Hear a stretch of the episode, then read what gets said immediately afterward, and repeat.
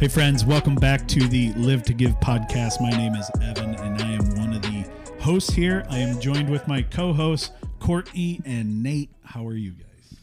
I'm okay. I'm doing okay now that Jacob's gone. Yeah.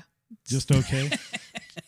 Well, he had a large voice on the podcast. He did. We have some big shoes to fill today. I feel like we can do it. Like size 10s. Yeah.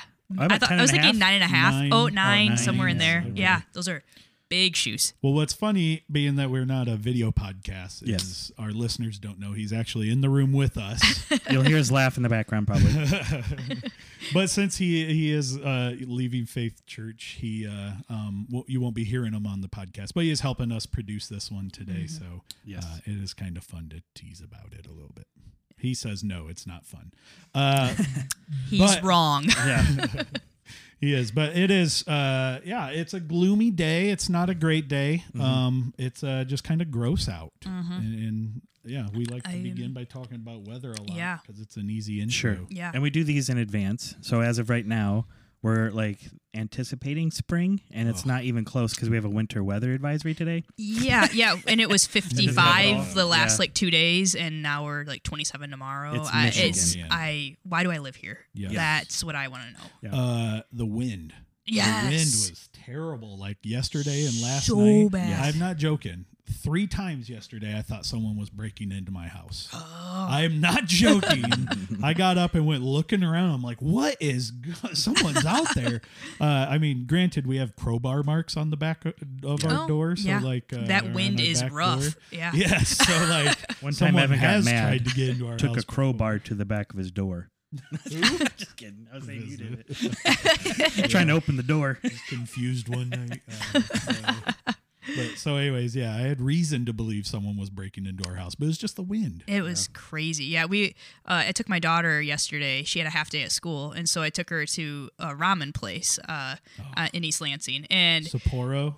Yes, yes. Shout out Sapporo. They're one of our favorite sponsors of the podcast. They are. Or they could be if they listen to this. If they wanted to be, they could be. They have a cold ramen that I love. Yeah. I couldn't quite pull the trigger on that. You should try it sometime. Yeah. It's so good. But you like mush. I do every time. I'm not. Yeah, that's how good it's favorite. All the flavors and it being cold, it's chilled. I'm not sure how I feel about that. It's like soup chilled. Yeah. Wow. I don't know. Think out of the box, guys. Yeah. Well, hey, listen, that restaurant is maybe bomb, someday. Though, so. Yeah. So it blew away. Is that what you're saying? It's no longer in existence. So they were our sponsor. Man, the wind got him. That wind was strong. So I took my daughter because she's been really wanting to try real Japanese ramen. That's been her thing. She wants the real deal. So took her, and we were, you had to park like 2 blocks away. Mm-hmm. So we're walking, and it was trash day apparently, like on campus. Yep. There was trash everywhere because every single bin had been knocked over from the wind. And Elena is just like, why is it so filthy? Why is it like she could not understand. And I was like, okay, it's not normally this nasty. So it's crazy. Well, hopefully Sapporo is still standing. Yes. Yeah. Still there. At least when I left it was still there. So yeah. Well, let's get into today's topic. We said that the kind of theme for this season for the Live to Give podcast is that a co-host will be bringing a certain topic to the table each time we sit here and talk. And so we also said, like, a lot of times it's going to get pushy at times. We're going to push the boundaries a bit. We want to talk about things in ways that maybe you haven't heard it talked about.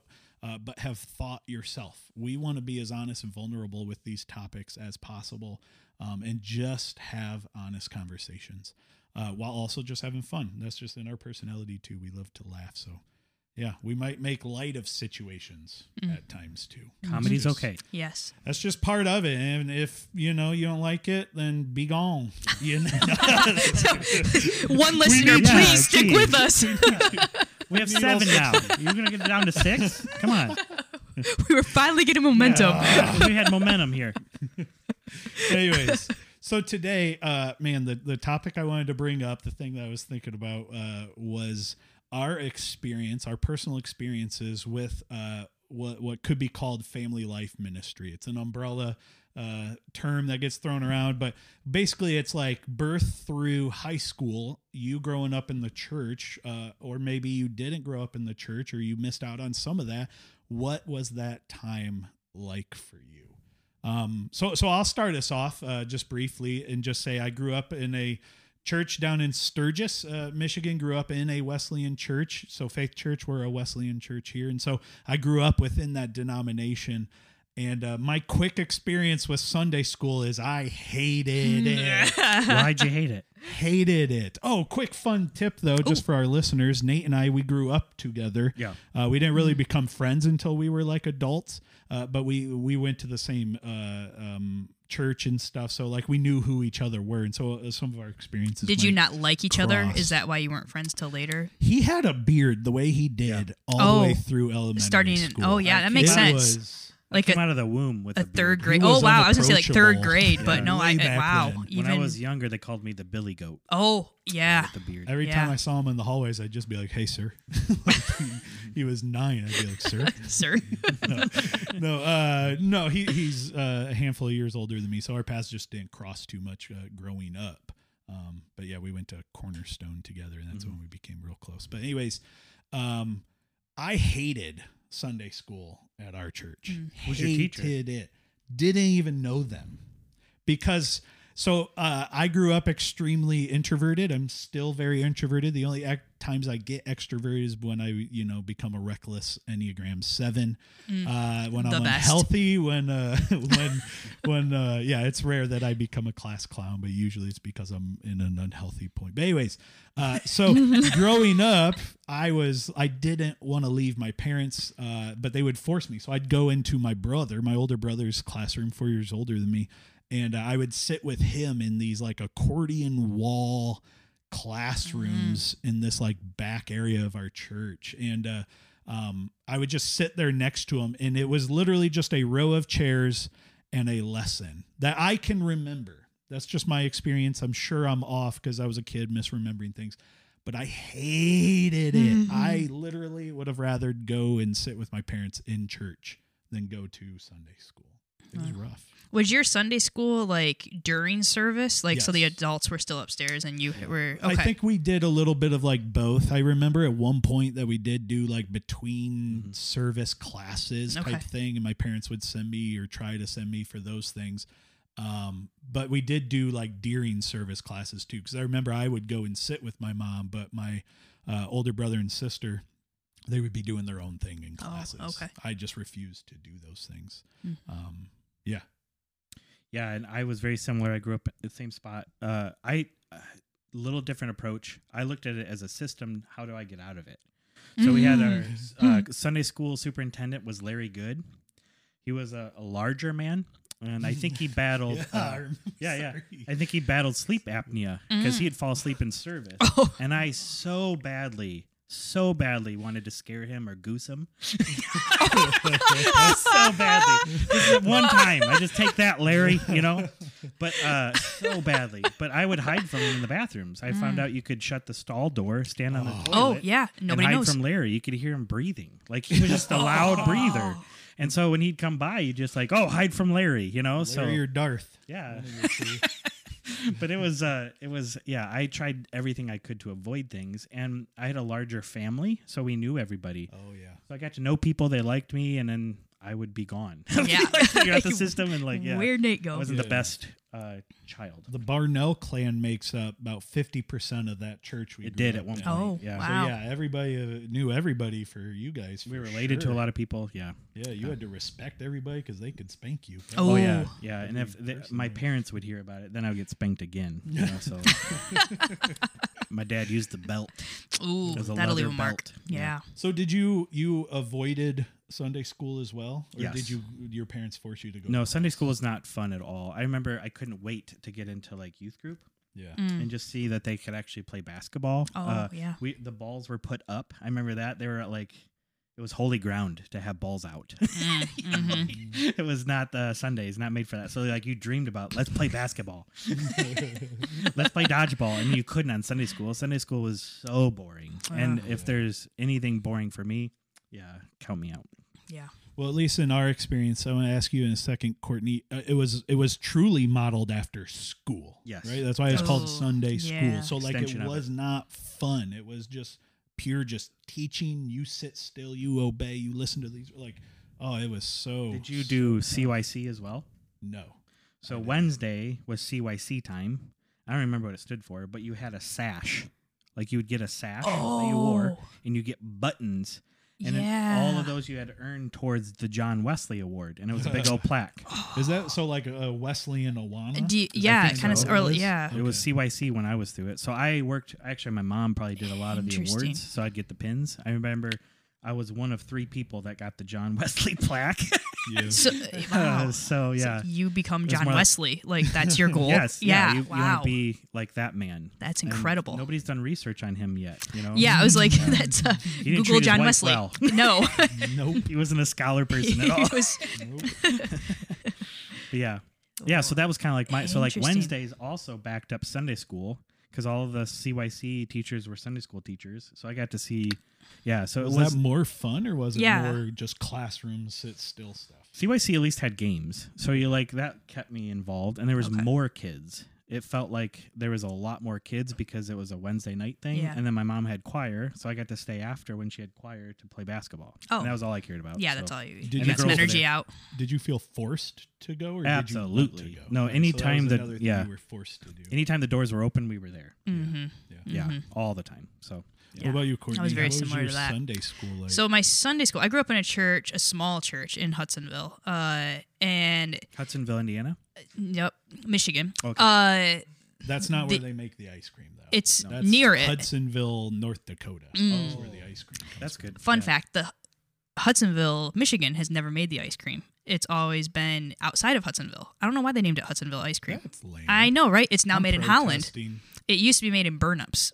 Small little farm town. Charlotte? Oh, yeah. Or Charlotte. Yeah. My brother was a pastor over there. Really? Yeah. That's interesting. Burn-Ups Wesleyan? Yeah, now Life Change. Yeah. I interviewed for a job there. Well, John did, and then they wanted me. It was weird. That's a whole side story. That was a fun thing. How long ago was that? Yeah. You could have worked with my brother. That would have been really funny, actually. That would have been like 12 years ago, 13 years ago. Yeah, so it might have been for his job. He was the children's pastor there for a few years. And then, that's funny. Became kind of like a family life and teaching pastor there. So, my sister-in-law grew up going there, and her parents still go there. Oh, yeah, they would totally know him. Yeah. That's small world. Anyway, they like ice cream. They did. He lived at that big barn thing. That's where they wanted us to live. That's where he lived. Yep. Yeah. Wow. Small world. Cool. Fun. But here I am today. Anyway. Thanks, fun facts. Ice cream. No kidding. So I grew up in a small church in Hudsonville. When I was younger, I think the church was maybe around 100 people. By the time I was in like high school, we were at like 50. So we're talking small church world. Our Sunday school, we actually had like Sunday school hour. So like, I don't remember the times exactly, but let's say it was like 9 o'clock. Everybody just went to Sunday school class. That's not what service. You did. Not service. Okay. So then you sat in service, like during service. But Sunday school, I never hated it. I feel a little weird now that you guys are like, please don't jump on our side. I know, right? So weird. So gosh, I remember. I wish I had your experience. I remember when I was like young. So whatever that first age group, I'm gonna botch like actual facts here. But when I was like in the younger years, so I would guess probably like 4 years old to kindergarten age, somewhere in there. I had a teacher. Her name was Mrs. DeWitt. And I remember sitting on like carpet squares and like doing games and activities. And like, it was more interactive. Like, I don't remember it being like, we didn't have like, you sit at this table. It wasn't a school structure. Like it was not a huge room, but it was. We got put in dungeons. Yeah. No, we didn't have accordion walls. We didn't have . And then when I got into elementary, my mom was my teacher. Which how'd that go? That was something. But we did the hands-on curriculum, which my mom was a teacher though. She was a special ed teacher my whole life. Like, so she actually like knew what she was doing and kept things moving. And so we did a curriculum called hands-on curriculum that involved a lot of like trinkets and a lot of like actual hands-on. So that we used hands-off curriculum, I think is what it was called. Yeah, that sounds strict, horrible. No fun curriculum. Yeah. That's I think what it's called. Yeah, ours was like toys. Like, but we did a lot of like incentives too, like sticker charts and like if you come in, you say your verse, you do this. If you bring your Bible, you get a sticker. And I like that is a motivator for me. If I could see that, I was like, yes, I will now win. So, yeah. And I was forced to go because it was very similar to like what you were saying, Nate. Like anytime the church doors were open, we were there always. But I don't know. I didn't love it, but I didn't hate it either. Like it was just kind of part of my life growing up. Did you feel forced or did you feel like you chose to do it? I don't remember feeling either way, to be honest, because it just was what it was. Yeah. Like I remember when I was in maybe like probably 6th grade-ish, somewhere in there, 5th grade, somebody asked me, because that was back when Sunday night church was still a thing, and I was at my friend's house, and the parent asked me, because I was like, oh, I have to go, we have to go to church, and they're like, you go to church on Sunday nights? And I was like, yeah, and they were like, oh, that's so weird, like, what, you go mornings and then you go nights too? That's a lot of church, isn't it? And I remember at that moment being like, oh, it is kind of weird. But, like, I had no clue. I knew nothing different. Yeah. So I think that was a little bit with Sunday school, too. It wasn't like I was forced. It was just this, like, okay. The worst part was my mom made me wear dresses. I would crawl under my bed. I have memories of that. My mom pulling me out from under my bed to make me wear. We'll wear a dress. Oh, yeah. Oh, yeah. You will wear that dress. Yeah. That has nothing to do with Sunday school. But anyway, yeah, that was mine. One thing I picked up hearing you shared about Mrs. DeWitt. Mm-hmm. You said that was her name. That you like had a Sunday school teacher that like stood out to you in a good way, right? Like, yeah. She was a good teacher for you. Nate, did you have one? Yes, I had a couple. There was actually, I remember a moment when I was a kid, I went into adult Sunday school, and there was a communicator there that really impacted me, Dennis Heupel. Yeah. He would, the way he would tell stories were captivating. And when he would tell a story, used to be a youth pastor. And, but I didn't know that. I didn't know much about him other than he was a family that was friends with my family. And so when he would teach, it really got my attention. I just loved the way he would craft stories and the way he'd get into a story. It's like, why can't things be more like that? That really captivated my thinking. But there's another person, Karen Penn. I remember getting into her Sunday school, or she did a lot, but the way she would pray for people and the way she would care for people really stood out to me. Yeah. I connected with her greatly just because of her heart, and like she was easy to love, and she made it was more like a relationship. I actually got to know her, and I really liked her, and she was just awesome, and she cared for a lot of people. So that was really neat. That was a good experience. It was more people experience for me, and seeing who the teachers are and kind of understanding that. But it was few and far between. Yeah. I had one that I can remember. All the others, literally, like, so again, Nate and I, same church. The people you're naming, like, I know them and appreciate them, and some I even like. Yeah, I remember them in youth group, but not Sunday school. But the one Sunday school teacher I can remember and loving, who even throughout the years stayed with me. Her name was Pandy Day. Oh, Pandy, yeah. For years, she like would continue to ask me how I was doing, even after I dropped out of Sunday school and stuff. She would find me in church and like ask me how I was doing. She always maintained that relationship with me, even though I wasn't in any of the classes and stuff. So that was always a special thing that always stuck with me for years. So that's cool. That's cool. I like that. I just had a thought. Were your Sunday school teachers like every week people? Like, was it the same teacher every week? I wouldn't know. You wouldn't know? I'd go enough to remember that. Yeah, it's a long time ago. Okay. I was just curious. Like, or like the ones that stood out to you, are they? Every week. I do think Pandy, unique name, by the way. Yeah, I know. I was like, wait. So I love the days. I actually were over at their house almost every day in the summer because they had the only basketball hoop in the whole neighborhood that was adjustable. And so they let us play. So we played dunk ball at their house. Yeah. It was awesome. That's so cool. Pandy was incredible. Do you know, is that short for anything? Pandy? Pandora. Yeah, Pandora. I don't know. I didn't ever know her well enough to know that. But anyways, Pandy's box. Yeah. I do think, like, trying to rack my brain, I do think Pandy was like some director of sorts. Like, I think she might have oversaw like the preschool age director type thing, like a younger age, I think. But so she probably was an every week type person. I feel like some of that is more common back in the day, or in more traditional style churches. Like my in-laws, they do Sunday school and have for years, and they're like every week in their church. Yeah. I don't think that's as common today. But do you remember that at all, Nate? I don't. I remember more when we get into it, like more youth group time, with what we would call sponsors. Adult leaders is what we call them today, but more sponsors, what they were called back in the day. And I loved getting to know them. That was more of a relational piece that stuck out to me much more than Sunday school because it was more like a school setting. Yeah, it was just more like, how do you beat the system in my thinking? Yeah, no, that's fair. Yeah, this is confining. So I didn't really, there's not a lot of memories until later getting to know them in different ways too. What about you? Yeah, I was just, what made me think of that was this Mrs. DeWitt, like, because she stayed at my church well after I was out of her class, and I wasn't like super tight with her after that, but I just remember in the moment really liking her when I was really little. But I think it was because she was every week. Mm-hmm. Like, there was just that, like, oh, presence. Here she is, she's present, and like the class was fun enough, you know, like, I don't know. That was just a thought. I was like, yeah, I think there was that consistency for me that was like, okay, this is what we do, and this is who I have. And I didn't despise her, so that was a win. But.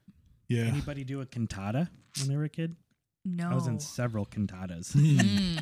I was as uninvolved as a kid can get. Oh, so really? No, I didn't even know our church did it, Nate.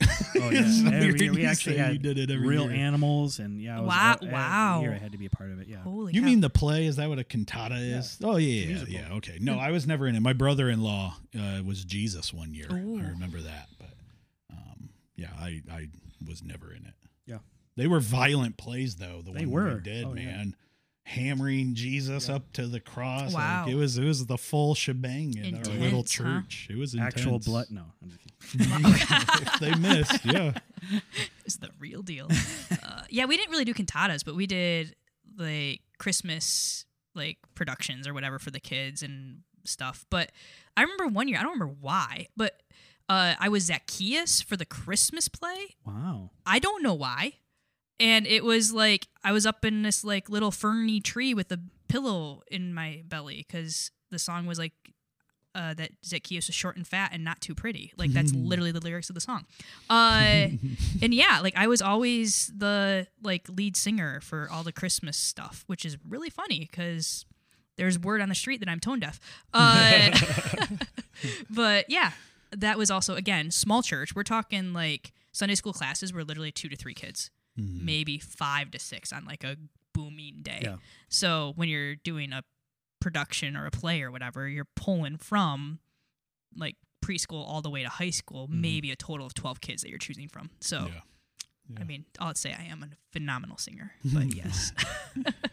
Let me throw this broad question out there, answer it however you want to. But as far as Sunday school went, was there anything you guys had to deconstruct coming out of those years? So for instance, for me, I remember a lot of the random stories I either picked up from what little time I was in Sunday school or what my parents taught me at home during those formative years, stuff like that biblically. A lot of the stories were just off.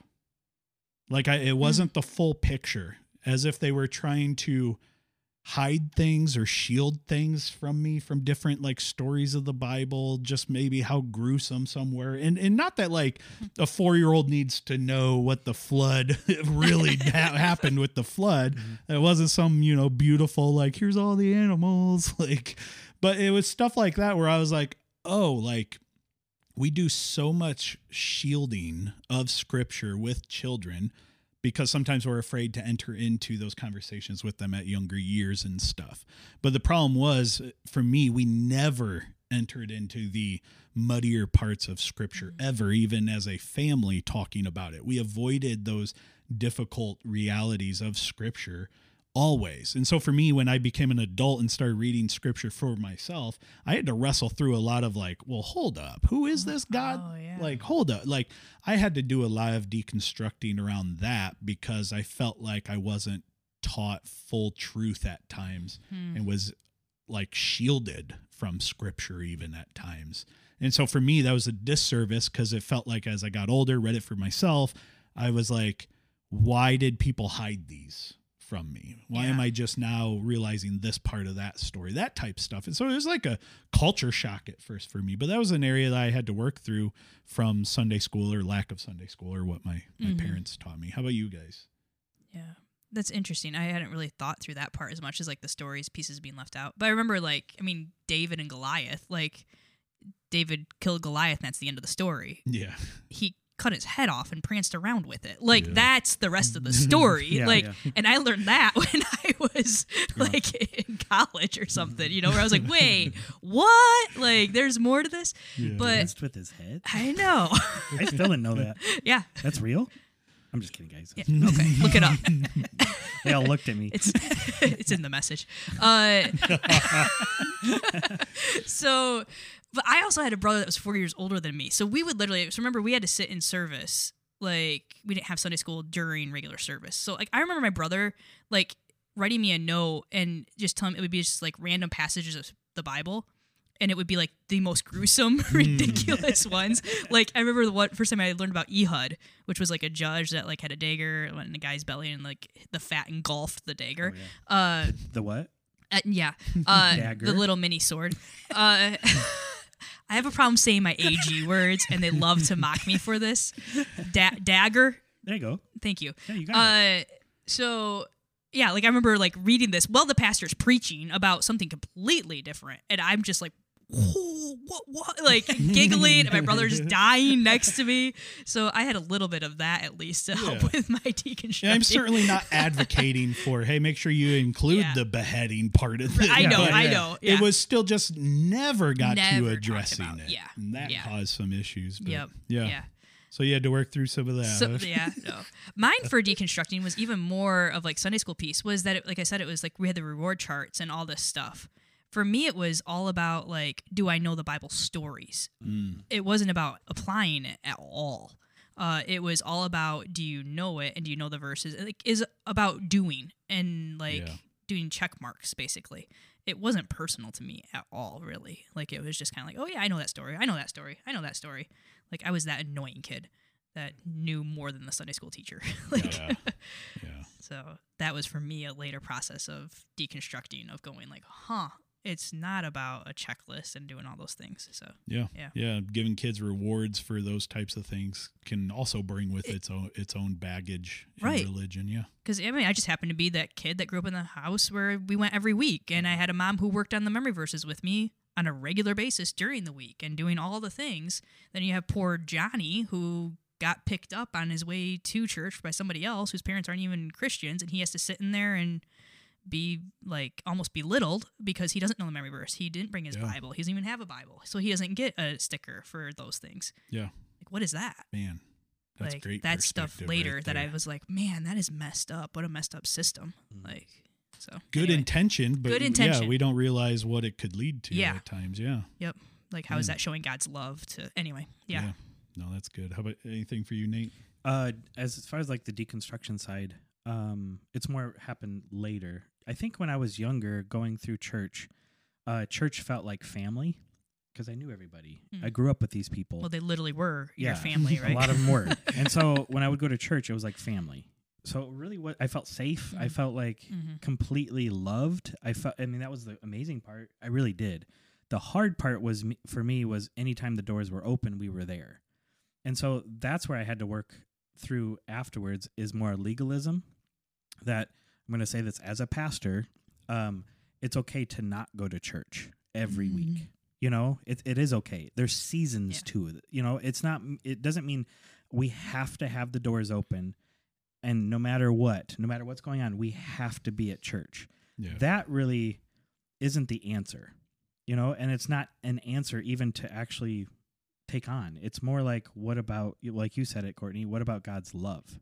Mm-hmm. And so it's a lot different than trying to accomplish God's love. And that's where I had to kind of reconstruct, if you will, when it's not about accomplishment. It's not about what we're doing. It's not about what we can achieve, the John Wesley plaque award, like all that kind of stuff. It's nothing about that. It's more about a presence, a being, a creator, you know. In spite of all of that. Right. Yeah. And where we lack is where we lack, you know. And so I think that was more of an understanding. It became, for me, church started with relationships, which I think is one of the best things. And I'm very grateful for that because I think that was foundational to my faith, understanding how safe faith really is, if that makes sense. But then getting through, like, learning and kind of venturing out of that, realizing how dangerous this world really is on so many different levels and bringing all that together. So I had to do a lot of work with it because it felt to me, the way I grew up, it was almost like this nirvana. It was almost like the safe bubble. Mm-hmm. It was like the safe place for me where everybody was at. You know, yeah. It was a larger church. We had a larger youth group. We had a larger elementary. So like everybody was there. It's a smaller community. So if you have a larger gathering, everybody's there and everybody knows everybody's business. So mm-hmm. It felt more like home. Hmm. It wasn't until after that realizing, oh, this is not the way the world is. Yeah. That was hard for me. Mm-hmm. That was really hard because I had to pick up a lot of other pieces, probably still am. But for me, I had to understand like God in a bigger construct. Mm-hmm. Yeah. So I don't know. Yeah. That makes sense. Yeah.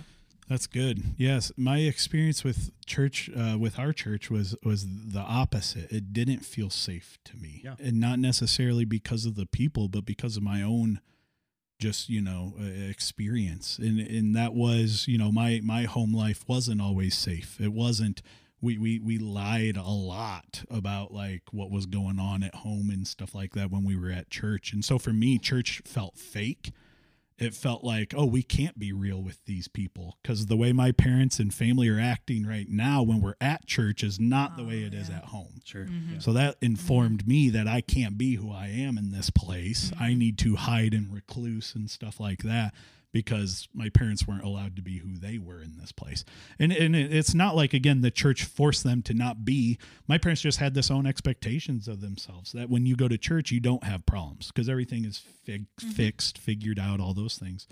And so, yeah, that was like part of my deconstruction was the opposite of like, this place can be a safe place for people to open up and be vulnerable and not have to hide things.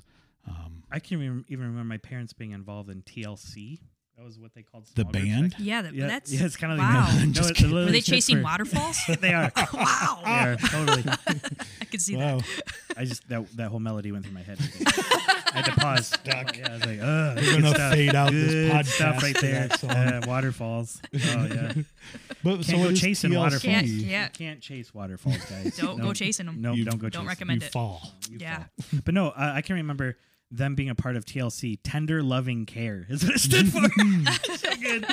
But I can remember people. It's a good song by Michael Jackson. I can remember all the emotions of like people going through divorces and that group of people coming around, my parents, the other neighbor, like they coming around, putting hands on each other and saying, we're praying, we're giving this to God. Like I can see a lot of the like people going through major issues and seeing what small groups can do. I witnessed it as a kid. I wasn't a part of that. I wasn't an adult. I got to see that. And so I got to see like people embracing hard things and really taking it to God. That was awesome. Yeah. And I had no idea other people didn't get to see that side of things. So it really was very pure in that sense for me that I got to see a good example of where you take things, how you handle those things. And I'm still grateful to this day. You know, like my grandpa, I got to go to a church where my grandpa was there, my grandma was there, my dad, my uncle, my aunt, like everybody was there.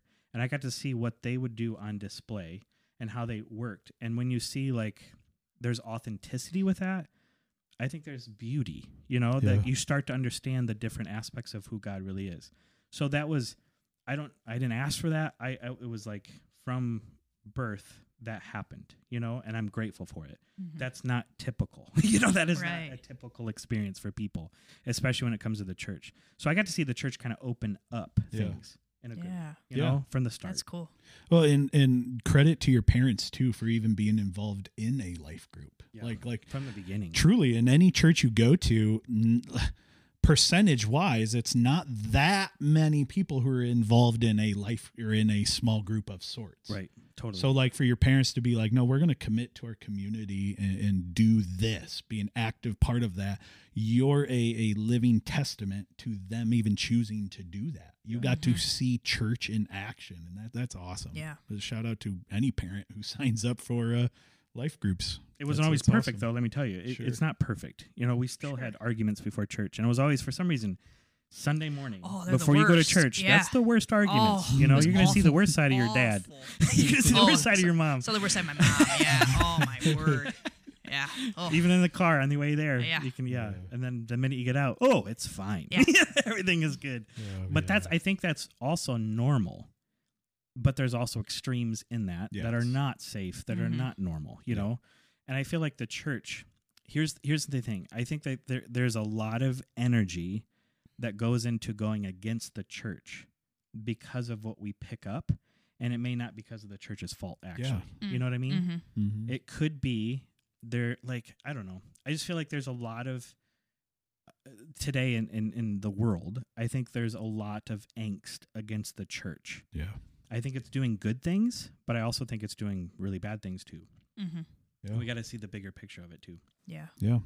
Yeah. It always bothers me when people say, like, oh, I love Jesus, but I hate the church. Yep. Yeah. Yeah. The church is Jesus's, part of Jesus's solution for this world. He calls it his bride. You are telling Jesus, I hate your bride.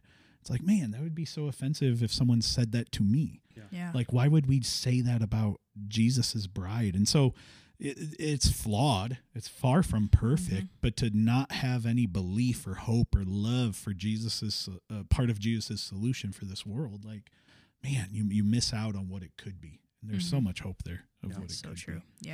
Yeah. Let's wrap up this podcast by just briefly talking about any type of experience you had with youth group time, you know, mm-hmm. that middle school, high school period.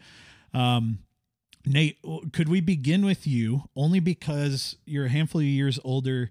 Why don't you go? Because you said you have a short experience with youth group. So, and then I want to ask Nate, give you time to think, because I followed you in youth group. Oh, yeah. You being a few years older than me. And so I think that could be fun being like, you know, what was that like? Follow sure. up. But okay. Courtney, what was your experience with youth group? Again, small church. We developed a youth group when I must have been, my word, like 10th grade or so. And it was like literally 4 of us from middle school and high school. It was painful. Like, okay, I hated going to that. Yeah. Like, that was a situation where I hated it but I had to go because, like, if I'm not there, we're down a quarter of the attendance is not there. And it was, I mean, like, the couple that tried to, like, get it going and lead it, like, you could tell their hearts were, like, there. And it was, like, a good thing, but I went out of obligation completely. Like, it was a forced thing. It was obligatory. Like, we would have Super Bowl parties and it'd be like all 3 or 4 of us, like, yay, you know, at their house. Again, Ed and Carrie were the couple's name. Like, they were in their probably late 20s maybe at the time, so a younger couple. So I loved their heart in it, but again, I felt like I was just appeasing at that time. I wasn't getting much out of it. I was trying to be a better role model for, like, the kids younger than me. So okay, there's like 4 of us, whatever. The next age gap, I think there was like 3 or 4 years younger than me was the next. Like, I was the oldest, and then there was like the other ones were in middle school, and I think we even allowed like a 5th grader to come in because that just upped our numbers.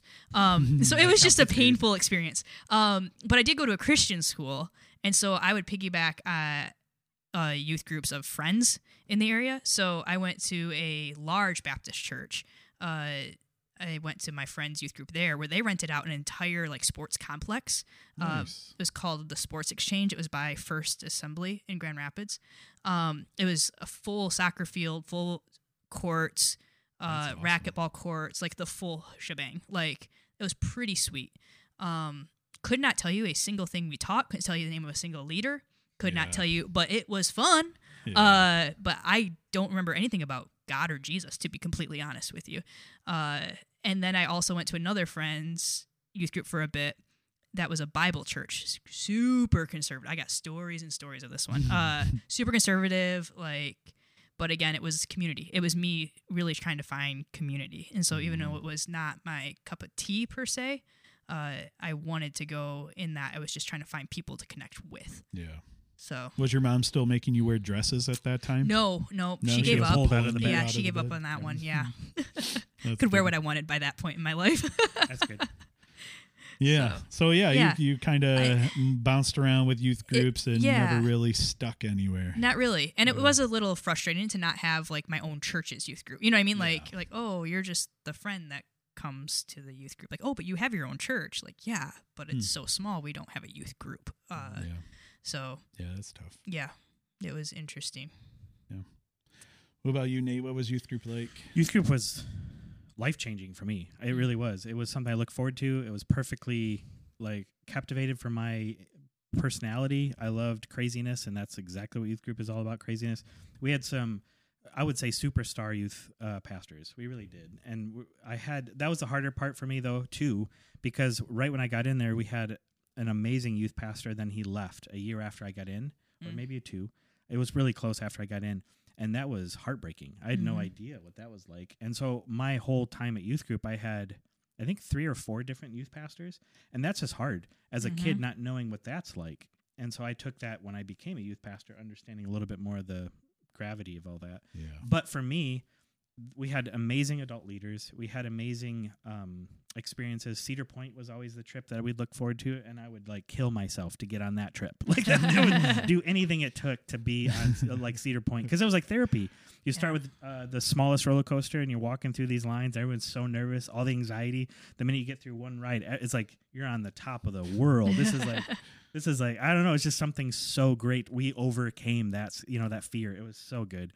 But anyways, all that to say, it was quite the experience for me. I had people walking along every step of the way with me. I had some major problems throughout high school. I can get into it another time, but like it was the youth pastor that stepped into those with my parents to talk through every. I mean, it was very a strong experience for me that I absolutely loved. I mean, one of the people that I looked up to was Evan's sister.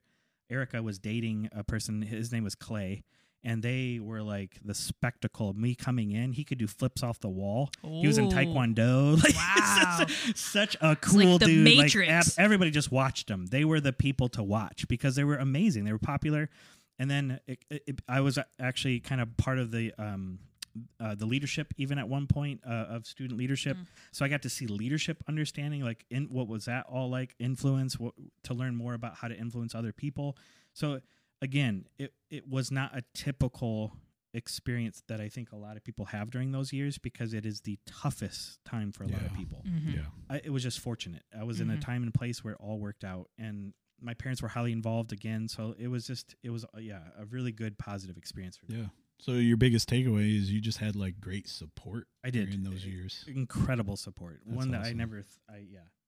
I got to see the church for what it was in those times. Yeah. That's cool. Yeah. You were talking about Clay. He ended up being my brother-in-law, but he was so fit.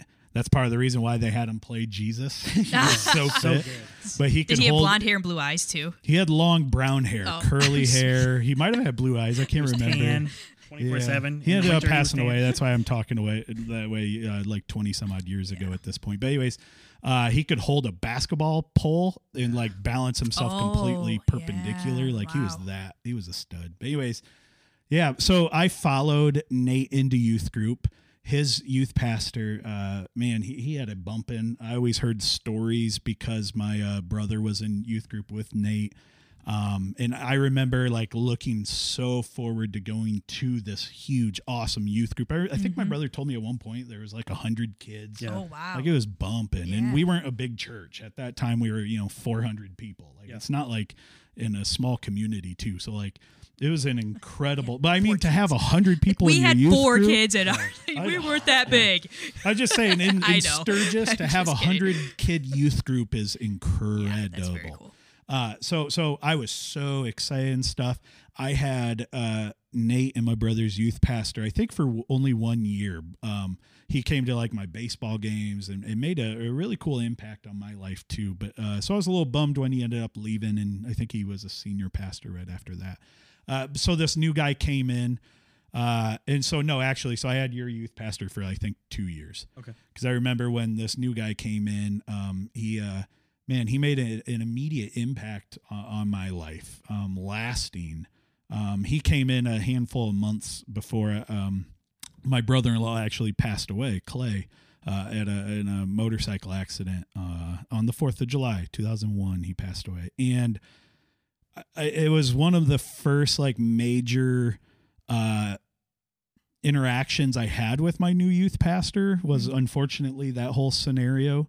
And I remember him coming to the funeral home, and man, he just sat with me and he prayed with me, and he became my friend, and man, it just bonded us. I so appreciated how he loved me through all that and just provided space. And so I became really close with that new youth pastor, and man, few people in my life had made such an impact and believed in me as much as he did. I was not an easy kid. I was a big troublemaker, all those types of things, horrible grades, all those things. But he still like had me be a student leader. It's part of the reason when I was in a youth pastor, I didn't care that my student leaders were like perfect kids. If they're an influencer, the way Jesus saw people, right? His disciples were far from perfect. So that's why I viewed kids, and it's partly because of that's what my youth pastor did for me. He would have me teach. I mean, he would just pour into me like crazy. So I so appreciated that, but it wasn't always, you know, glory days. That youth group of 100 kids, literally, I remember one year when I was in high school, it was just me and Adam. Yeah, I know Adam too. He was just a nut. Just Adam and I at youth group. Really? So a youth group of 100 one time. Now it ebbed and flowed. I remember years of like 20 and like stuff like that, and maybe even 40. Yeah, but I remember also the Wednesdays when it was two of us. Wow. And it was rough. And so like it was my youth group years were kind of very formidable for sure. And man, did it leave a beautiful impression on me. But it wasn't always beautiful. There were some tough times too. Mm-hmm. And a lot of that is, you know, I put that on myself too. I wasn't the easiest kid. Made a lot of poor decisions as well. The biggest thing I hated, okay, if we're going to go down, that I hated about youth group were the games, the cheesy games. Oh. Like, let's make a simple game. Do that, whatever. Mm-hmm. But I had one youth pastor. Oh my gosh. He was the king of cheesy games. That was the worst. I did not like that at all. But then I turned it around. When I was a youth pastor, I made some cheesy games too. Yeah. I understood it. I was as like, there's adult times where you just have to go that route. So fun. My one youth pastor that made such an impression on me, he loved dodgeball. We would play dodgeball. Oh. All the time. And as a student, I wasn't complaining, but it was fun. But man, was he relentless. Well, he's so competitive. He was so competitive. He had to whip these dodgeballs at kids, knock them out, work on parents. So good. It was pretty funny. Yeah. And basketball, too. He would purposefully school everybody, too. He was an athletic guy, but I had no mercy in games. So, it was so hilarious. Fun to beat him. Oh, my word. When you beat, it's the best. It's so fun. Nothing like it. It was good. But yeah. It was good. Good and bad times. Yeah. Yeah. But the trips for me, and I think that's what it comes down to. If we can encourage anyone who's listening, the six, you know, people, just want to encourage you. It's relationships. Yes. That's the part. Like, that's what's going to impact and stick with this next generation and the generation coming up, whatever you want to call it. It's relationships. That's what it really boils down to. Are we a church that's providing relationships in all aspects? Mm-hmm. Yeah. That's really what, you know, it doesn't have to be a big, grandiose thing. Right. Yeah. It's support. I mean, you hear Evan say it. You hear me say it. You hear, like, Courtney had a little rough situation, but it really comes down to the support. That's what you remember, when somebody took time to support you. Yeah. Unconditionally, too. Yeah. Like, I think of Pandy Day. Like, I was not in her class. She knew this introverted kid was not coming to my class, but she, every Sunday or whenever she could, like, she would always check in on me. That left an impression, even though I hated Sunday school. Yeah. It's because of what you're saying, Nate, relationships. Yeah, it is. And I will say, too, like, the small church has pros and cons as well. Like, Sunday school itself had stories, but, like, having a church of 50 people, it was a little mini family. Like, so not people necessarily were in my Sunday school, but I have people in my life that did pour into me because it was such a small community that had its, you know, drawbacks, but also had its perks too, of people that knew me and saw me every week and cared for me. Yeah. So yeah, it was very much that. The relationships, and Nate, you hit on it too, of earlier when you're talking about the authenticity. I think that's the other key thing that just speaks volumes to teens, kids, just people in general, when you can show up and be authentic yourself. Yeah, and not have the person react to you in a negative way when you're authentic. Mm-hmm. That's so key. Mm-hmm. Create space for people to be authentic. Mm-hmm. Absolutely. Yeah. I think that's so powerful. I love today's conversation that we had. You know, here at Faith Church, we value family life ministries. Mm-hmm. We value kids, birth through 18 and young adult, everybody. Like, we do our best to pour into them. We try to create environments of learning, but also fun, mm-hmm. you know, where kids aren't going to be super bored and stuff. But yeah, any final things you guys want to say about anything? I think if you see the people that are volunteering in family life, encourage them. Yes. Because they are world-class encouragers themselves. Yes. And they need the encouragement. So yeah. if you're poured into. They absolutely. Do. They need do. That. And I can say, too, I mean, we have phenomenal team. Like, the people that are serving in our family ministry at Faith Church are dedicated Studs. And they care so much yes. about our kids and our youth. Like, mm-hmm. it's incredible. I love sitting back and watching it, just their heart for them. So, absolutely, if you see them, encourage them. Yeah. They need that. Shout out to our Faith Kids and 127 volunteers. Yeah, absolutely, yeah. Thanks for bringing the topic, Evan. Yeah. It was fun. Who's got the topic next week? Courtney. I think it's me. Yeah.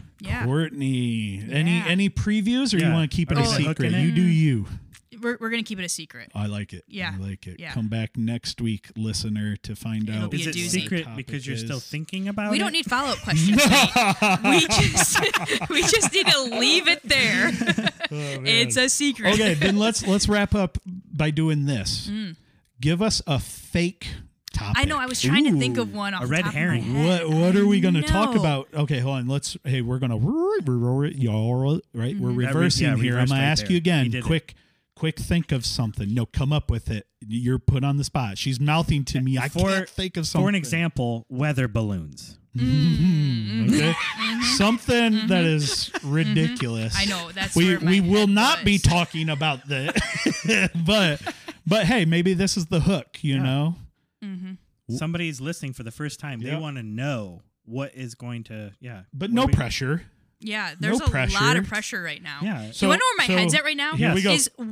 Is a tomato actually a fruit or vegetable? Okay. There it is. That is where my head went. We're going to find out next week in a heated spiritual debate. Yes. Is hot tomato takes. Fruit or vegetable? We know it's a fruit, but we'll talk about it. But why? We have to find out what Scripture says. Beyond that, yes. Yeah. So, there we go. Adam didn't really take a bite of an apple. He took a bite of a tomato. Mm. Yeah. Stir in the pot. Yeah. But Eve did it first. Yep. Yeah. Yes, Eve. Her fault. Eve ate a tomato. Okay, well, audience, we love you so much. Thank you for joining us. We hope that you come back next week as well for some more hope and entertainment. We love you. Go in grace and peace.